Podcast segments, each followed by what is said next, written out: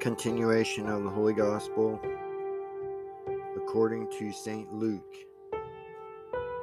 At that time, Jesus said to his disciples, Let your loins be girt, and lamps burning in your hands, and you yourselves like to men who wait for their Lord, when he shall return from the wedding, that when he cometh and knocketh, they may open to him immediately. Blessed are those servants whom the Lord, when he cometh, shall find watching.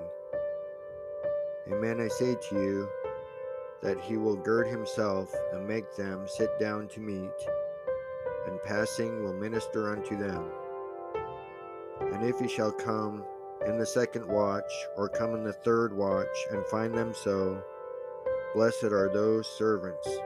But this know ye, that if the householder did know at what hour the thief would come, he would surely watch, and would not suffer his house to be broken open.